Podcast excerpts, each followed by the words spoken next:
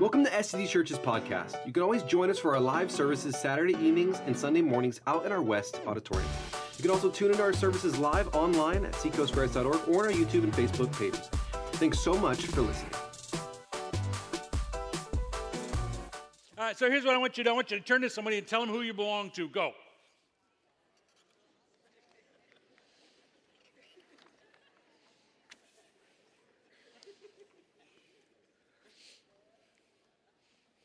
Kind of quiet in here. It's a weird question, isn't it? It's a weird question, and yet it's not. And it's, did anybody have like the first response like, I don't belong to you, I belong to me, right? Well, I feel sorry for you if that's really true, uh, because here's the greatest thing about me: it's who I belong to. The greatest things about me is who I belong to. Uh, we have this idea in America that uh, freedom means I don't belong to anybody, I don't owe anybody anything, I don't have any entanglements. You're an idiot. Seriously. It's, it's the entanglements that make my life worth living. I belong first to God. In my relationship with Jesus Christ, I belong to Him. I belong to my wife. I belong to. So a number of years ago, I was wanting to get a Harley, Harley Davidson. It's a motorcycle, and uh, I always thought I'd look good on one. Had to be a pretty good size one now, but still, I always thought I'd look good on one. And so I actually, um, uh, actually bought one. It was a, it was a weird kind of one. Bruce is over here laughing because the one I bought didn't actually run, and uh, and he got it fixed for me. And uh, and and when I did that, my family uh, called a family meeting and did an intervention. I'm not lying. It's honest to truth. They sat me down and said, "Now, Dad, we've seen how you ski, and we've seen how you ride dirt bikes." And we've seen how you uh, you know how you kind of live you're not getting a motorcycle well i kind of you're not riding the motorcycle it's not going to happen dad it's just not going to happen they did an intervention and it was funny because then they really pulled out the big guns like do you see these grandchildren do you want them to grow up without a grandfather and they could tell that I wasn't getting it. So they said, and you know you have a whole staff. There's a whole bunch of people depend on you to pay their paycheck, right? You know that, you know, they'd go hungry and probably die if you did. I mean, they were laying it on thick. And, uh, and, and at the end of it, you know what happened? Uh, with Bruce's advice and, uh, and their insistence, I sold that bike. I never rode it once because I belong to my family. I belong to them. And if they think it is bad, now I'm not saying they should control me, whatever. They've never ever done that with anything, ever. This one time, they set me down and they said, Nope, this isn't happening. And I said, okay, okay. I mean, we argued over several years. But anyway, said, because I belong to them. I belong to them. I mean something to them, and they mean something to me. And, and if they feel like there's an issue, we need to have this out in the open and deal with it. The reality is, is that you were born to belong. We all think freedom is just having no attachments. I can just go where I want, do what I want. That is called loneliness. See, you were born to belong. So we're in this series. This series is, uh, is kind of a, a, reminder, a basics about, you know, there's a, uh, my grandson has decided that he's really into uh, sports now. And, uh, and uh, he's a fan. And he's kind of like Rain Man a little bit because he can remember every team, like what their record is. Every single NFL team, he knows their record and he can tell you about the team. And it just, just started like a few weeks ago. And I'm like, wow, you're, you're amazing. And, and, and now he's starting to get into basketball. And so we started talking about football. Has there ever been a, a, a pro team that went the whole season without losing? And I said, Miami Dolphins, good for you, all the older guys in the room. Uh, and, um, and then he said, Well, what about basketball? So I don't think any pro teams ever done it. But there was this team uh, that used to have a, a school uh, here in California, used to have a basketball team named UCLA. you yelled before you heard the joke. But anyway, uh, and I told him about Coach Wooden, right? Winningest coach ever in history. And do you know what he did the first day of practice every year? Do you know what he did? He taught the players how to put their socks on. Because without blisters, without feet getting messed up, they would have a much better season. Every year, he taught these players, young men, how to put their socks on. You see, you need to sometimes re- revisit the basics. And so in this series, we want to revisit the basics and kind of come up with a bumper sticker version of a creed for what we believe. And so last week we talked about believe in Jesus and follow him. And this week I want to talk about belong to Jesus and embrace his family. Believe in Jesus and follow him. Belong to Jesus and embrace his family. You were created to belong. Uh, Ken Blanchard, a number of years ago, who was a, a, kind of a business guru guy, wrote a lot of books and stuff, became a Christian later in life.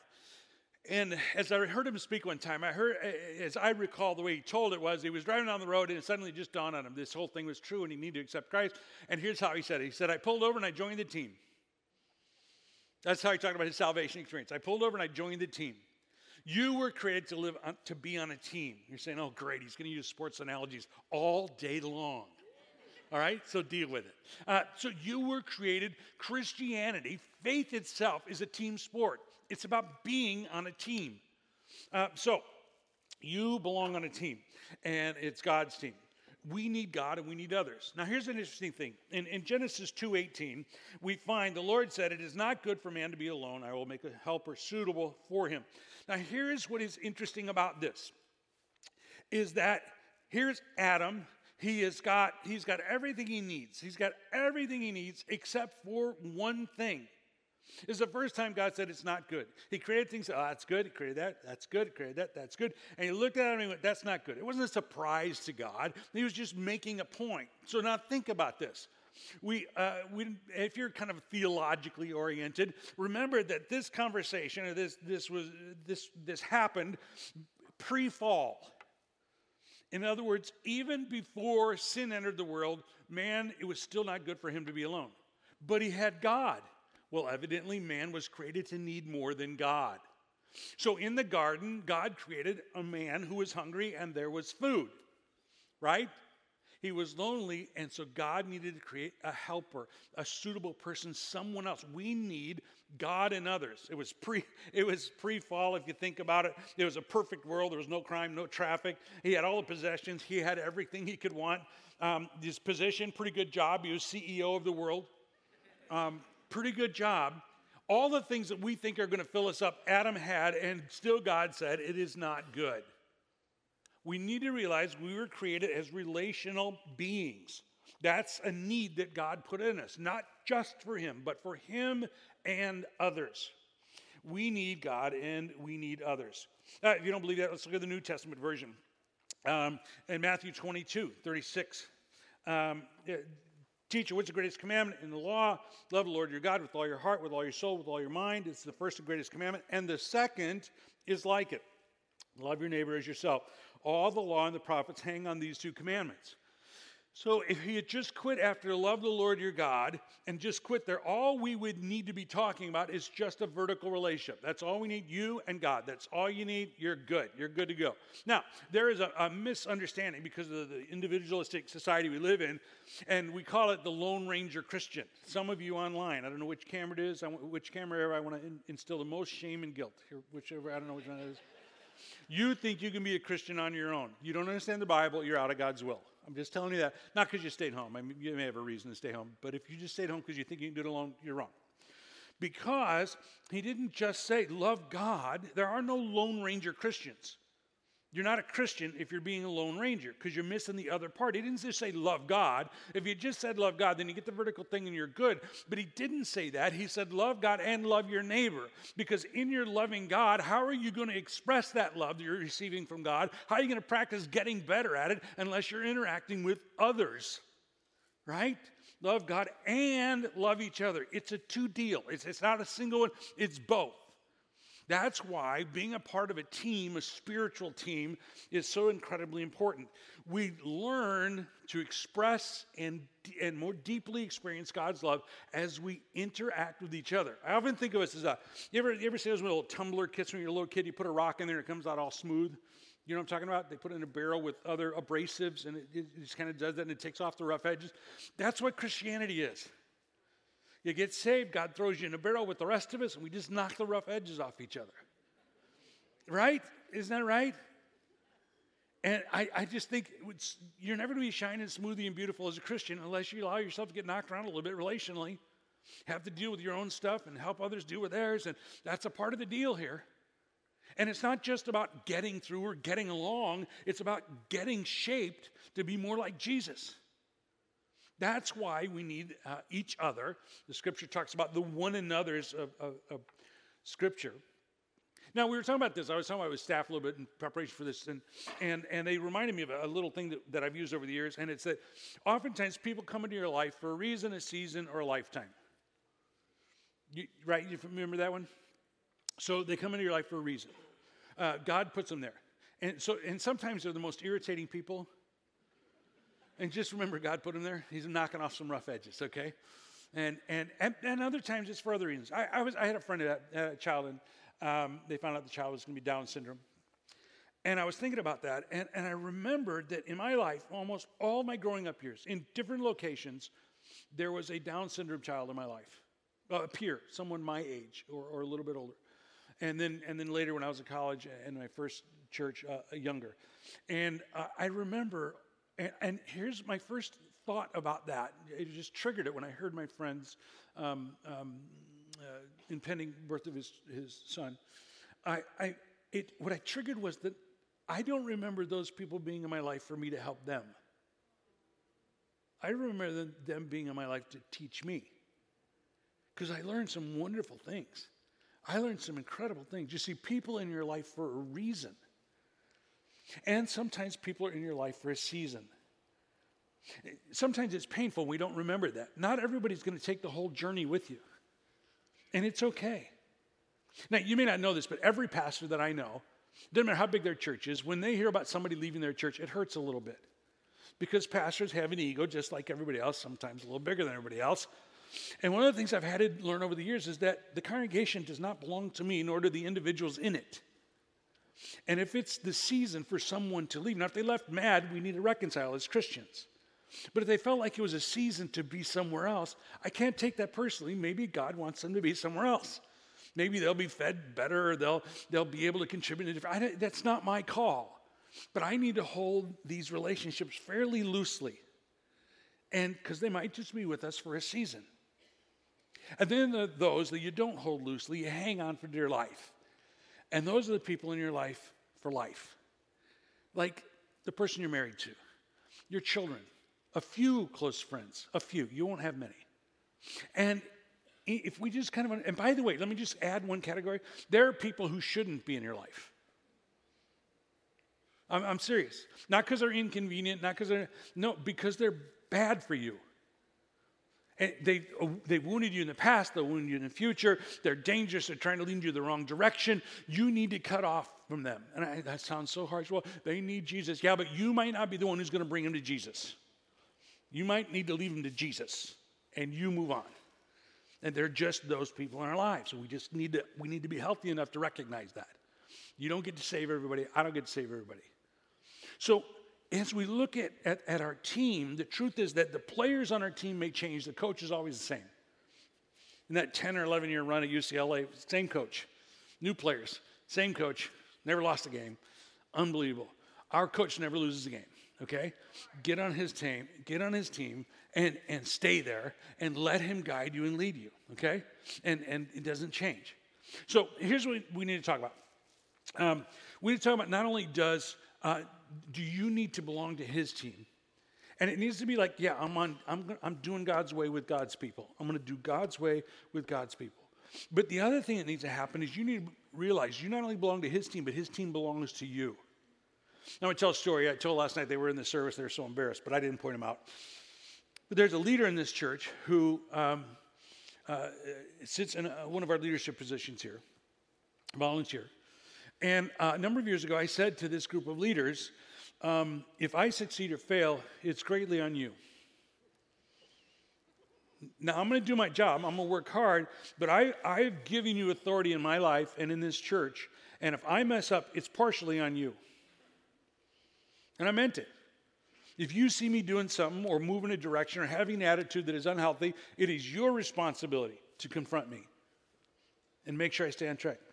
By the same token, if I'm struggling, if I'm having a hard time, you need to be aware of that and come alongside it and, and, and help lift me up. And that goes for the rest of the staff, but me specifically for this group. A few months later, it came to me. He said, My wife and I have been praying, and I took serious what you said that night. And I'm like, Okay. He goes, So we have this timeshare and we would like to give you one week a year, every year. Pick wherever you want to go to hands pamphlet, anywhere you want to go. Now, the one I picked turns out it's not actually in the pamphlet. It's more expensive than the others, but he didn't tell me that until years later. But I'm still going there anyway. and so, for the past number of years, many years now, I have taken one week with just my wife, or maybe I take some of the family uh, occasionally, not often, not the boy so much, the girl more. Um, and one week every year we just connect. We don't have anything else to do. We don't need to do business. We, now my wife sneaks in some computer work occasionally. I don't even take a computer. Uh, and because my friend and that's not the only thing they've done for us but this particular friend said i want i want your marriage to be healthy. I want you to be healthy and i'm going to contribute to this in a, in a solid so connie and i have a couple more dates open. If any of you extra time. I'm kidding. I'm just. Now, this friend has actually gone on to do um, more significant things to contribute to our church and to our family.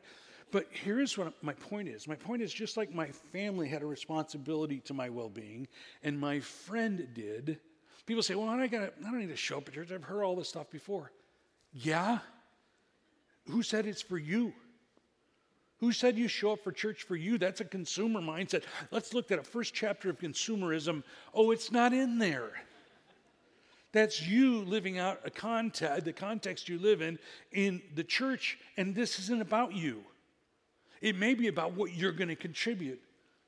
Is it possible the only reason God has you here today is to smile and say hi to someone in such a warm fashion that it lifts somebody's spirit who's struggling this week? Is that possible? Huh? Is that possible? You see, you don't come here to get something. I hope you do get something. When Cody's speaking, it's less likely, but when I'm speaking, you might get, you might get. the reality is, is that it's to honor God and to let God use you because you have a responsibility to the rest of the team. So, um, and we need to kind of change our mindset about that. So let me let me just kind of get to this. I'm going to give you. I want you to pick out. Um, well, before I do, let me just say this. Here's, here's what can happen at church we can hear and we can even understand. So, hear, we understand. But until you experience it, I knew that the leaders cared about me. But that old boy came up to me and told me about a week a year. I went, they really do care about me. Right? And so I not only heard it and understood it, now I've experienced it. Here's what happens in the one another's of scriptures. Here's what happens when we care for each other is we hear God's word and what God's about and what love is and all this stuff and grace and all this stuff and we understand it and then we experience it. Great connection with these two. When you get it both places, you get it. And that's what we're to do for each other is to help each other get it. That God's love is real, that God's grace is, is, is sufficient, etc. So I got 10 things. You pick out three, okay? I'm going to give you 10 things. I, I, just want to start this year a really practical way. I want to give you 10 things you can do to help somebody get it, help somebody experience God goodness and, and love through you, okay? Here's the first one security. So these are just based on some needs that we have. Here's what it says in uh, 1 John 4:18. There's no fear in love, but perfect love drives out fear. Um, here's a phrase you might want to try. Honey, I'm on your team for life. Great thing to say to your spouse, great thing to say to your kids. I am on your team. I'm not just here for a season, I am on your team for life. So here's one of the things hey, men and women, we're different. Let's just, be, people want to say we're the same. It's not true. So statistics, many surveys have shown that the number one need for women in marriage is security. Any man who ever threatens his wife with leaving her, um, ever uses that, you're an idiot. That's two times I've called you an idiot today. I got one more coming. here is what me saying to my wife, honey, I am here. I'm here. Now, we have to work out some stuff. We have to stay up all night because we're angry. We're going to figure it out. But I am here. I am not going. Here's what it does it creates an environment of trust and security in which we can be vulnerable and tell the truth about what we're feeling, even if it's at each other. It creates an environment, kind of, I, I kind of picture like a, a hot house where, where my wife can walk in there. The world is cold and it's harsh and it's windy and it's snowing and it's crazy out there. But she walks into our house, into this relational sphere, and she knows that she is protected and she is loved, even if we're at odds with each other about some issue. It, it, that, that's here. That's a minor thing. The deeper stuff, we're on track always because I am here. Honey, I'm on your, your team for life. It creates an environment where she can grow, she can become, she can experiment. Same is true for my kids. Honey, daughter, son. There is nothing you'll ever do that causes me not to love you. Ever, ever, ever. Now, there's some things that disappoint me, some things that upset me. And when it, I'm going to talk to you about it. But don't ever doubt that I love you. See, we set that kind of environment where in the world in which we live, people, it, it's transactional. If you do this, then I'll be your friend. If you do this, then we'll be. No, no, this is not transactional. This is, I've decided I, I will love this one, period. That is it. Now, how we get along, we may have to work that out occasionally. There's never any question about it. The word divorce doesn't get used in our house. Had never has and it never will. It's not an option. My wife suggested that murder may be, but. Uh,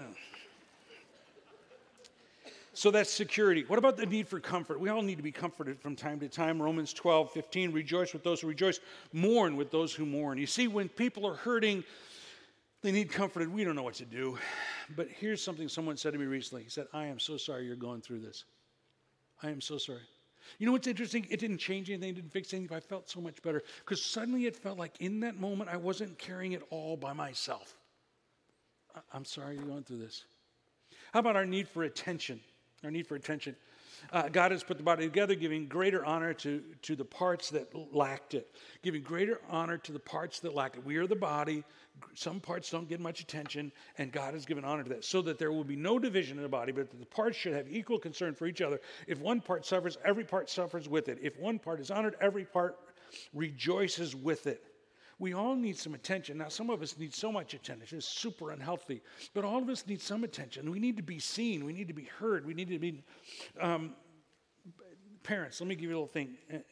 If, some, if your kids are acting out, you know what the solution is? Time. Your time. Here's what it is. Here, here's what this means it's all about my time spent on your agenda, and I'm going to be fully present. Time doesn't mean you stick the kid out in the garage while you're working on the car. It means you ask the kid what they wanted to do. You ever notice someone who's good with children? What do they do when they meet a child? They don't do this. They get down on their knees and they talk to them. They give them full on attention. In the body of Christ, people come and they go, and nobody ever looks them in the eye. Let me say this to you. I want to remind you this. I say it all the time. I remind myself of this all the time. You will never look in the eye of someone Jesus didn't die for. Never. So start looking in people's eyes. Give them just enough attention to know that they are seen. Even in the parking lot, even riding the car, whatever you need to do. All right, I got to hurry. Uh, I got 10 of these. Holy cow. All right. Acceptance. Here's what it says Romans 15, 7. Accept one another just, just as Christ accepted you in order to bring praise to God. Acceptance is usually when we disagree with somebody. Acceptance and approval are not the same thing. I can still accept you. Hey, let's talk about this. I don't agree, but I care. Let's have a conversation. I just want you to know I see you as a human being, as valuable, even if I disagree with so much about you. How about appreciation? 1 Corinthians 11, 2. I praise you for remembering me and everything. Uh, in, when I'm in Africa, they say, We just want to appreciate you. Now, in, in, in America, we think of appreciation as an emotion or a feeling or a thought. In Africa, it's kind of an event. We just want to appreciate you. And then they stand there and appreciate you. It's, it's a weird thing. We just want to appreciate you. Okay? Are we done appreciating yet? But it's a cool thing. Um, uh, support, uh, carrying one another's burdens. Uh, just the simple thing can I pray for you? Can I pray? For, can I? Can I just? Is there something I can pray for you with? I went to, I was in, uh, I was in the Caribbean when I first got married, and, and I looked at in the island I was at. I, my dad had done ministry there years before, long before tourists ever discovered it really. And and there was a local pastor, Pastor Sans, Pastor Sans, and I looked him up, and and uh, and he took me around the island, and we went to the market, which should have been a ten minute walk, and turned into an hour and a half, because every other stall they wanted him to pray for them. And pastor, pastor sons, pastor sons, and they would tell them about their son or their daughter or they were sick. And so I got done. I said, wow, all these people go to your church. I said, oh, no, none of those people go to my church. But they know I'll pray for them. Um, he was supportive. How about affection? The Bible says to greet one another with a holy kiss. So we're all just going to stand.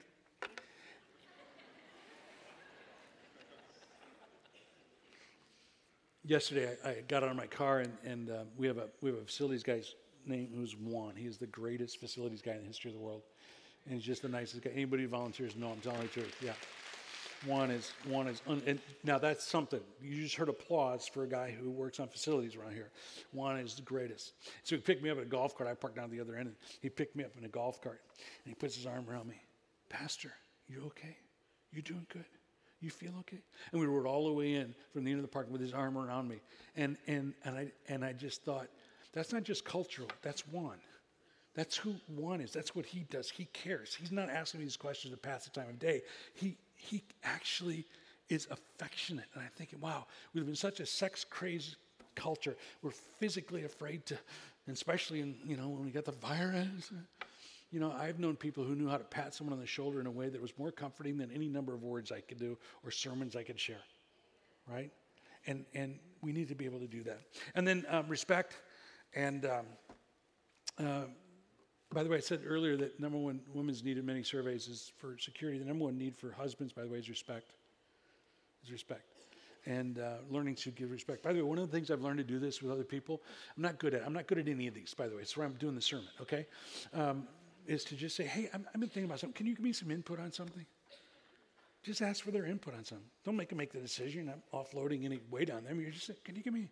I do this with children. Uh, I do with my grandkids. I think it's a, a powerful way to include someone. How about approval? Approval. Um, I've listed a passage, but I think a better passage is when God said, This is my son in whom I am well pleased. And th- we, need to, we need to extend approval to those around us. Uh, uh, Alex Matala, the founder of the, uh, the movement in Africa that I work with, um, he says, These are serious people serious. And I still haven't fully figured out culturally why that's an important thing to say, but I can see people sit higher in their seats. Their chest goes out a little bit when he says that. And there's something about that phrase that says something about them that they've never really believed about themselves before. These are serious people. Pastor, come speak to us. These are serious people. In America, I don't know, that doesn't mean much, but somehow he's found a way to affirm, to approve people in a way that they get it. And then encouragement. Encouragement. Therefore, encourage one another and build each other up. Now, you know, I, I want to start this year out in a practical way. So here's what we're going to do. You got a card on the way in. Take it out. Uh, if you don't mind. It's a note of encouragement. So instead of just talking about it and you'll forget it by tomorrow, I want you to at least do one good thing out of this deal, okay?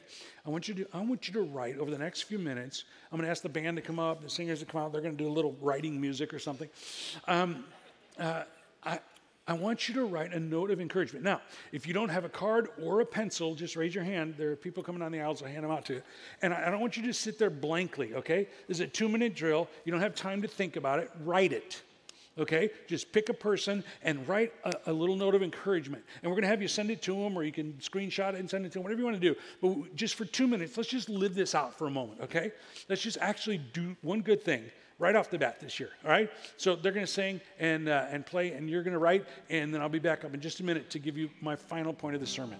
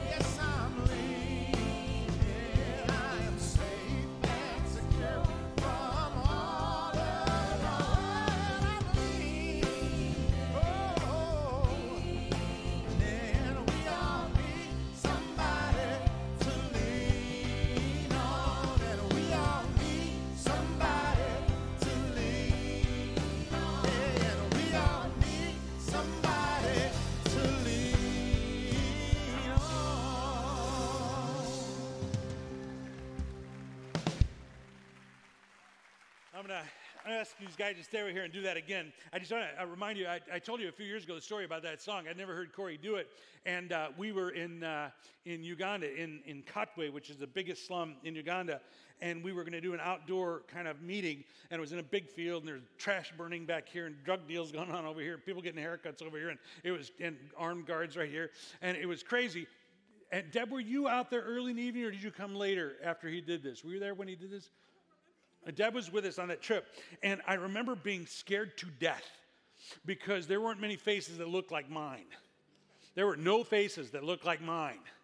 And I was going to speak to this crowd, and they're roaming around. There's hundreds of them. They're roaming around, and they're doing this kind of stuff. And then uh, Corey gets up and does what Corey does. He just leaned into it. And he just started singing. The band, the, the local guys, the African guys, picked it up and started and started playing along. And Corey started singing and leaning into it. And then he went into his lean on, lean on me, and then he went leaning on the everlasting arm was an old hymn. You may not know that, but they knew it there. And they started singing. And by the time we were done, the whole crowd now was dark. There were thousands who had come in, and he had them all. I don't know how he did it. They don't speak a language. He had them all leaning on each other and singing with them. And, I, and, and, and after that, I could preach. Because here's the problem. At first, I felt all alone. But then when Corey stepped in, I knew I wasn't alone. Not only was Corey with me, he'd led the whole congregation to be ready to what I was about to say. Here's, some, here's my final point. As the church, we're all, all, all the time worried about and trying to help people with their fallenness. And that's what we're supposed to do. We're supposed to help with the fallenness. By fallenness, I mean living less than lives, less than God created us to live. Our sins, our mistakes, our failures, our weaknesses, our hurts, our pain. We, that, a lot of that, we talk about that and how God can heal it. But we're not just supposed to worry about fallenness, we're supposed to take care of aloneness.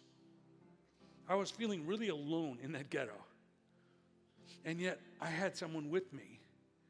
And there are people who walk through our world feeling they may be in crowds every day. They may know a lot of people and they're feeling alone.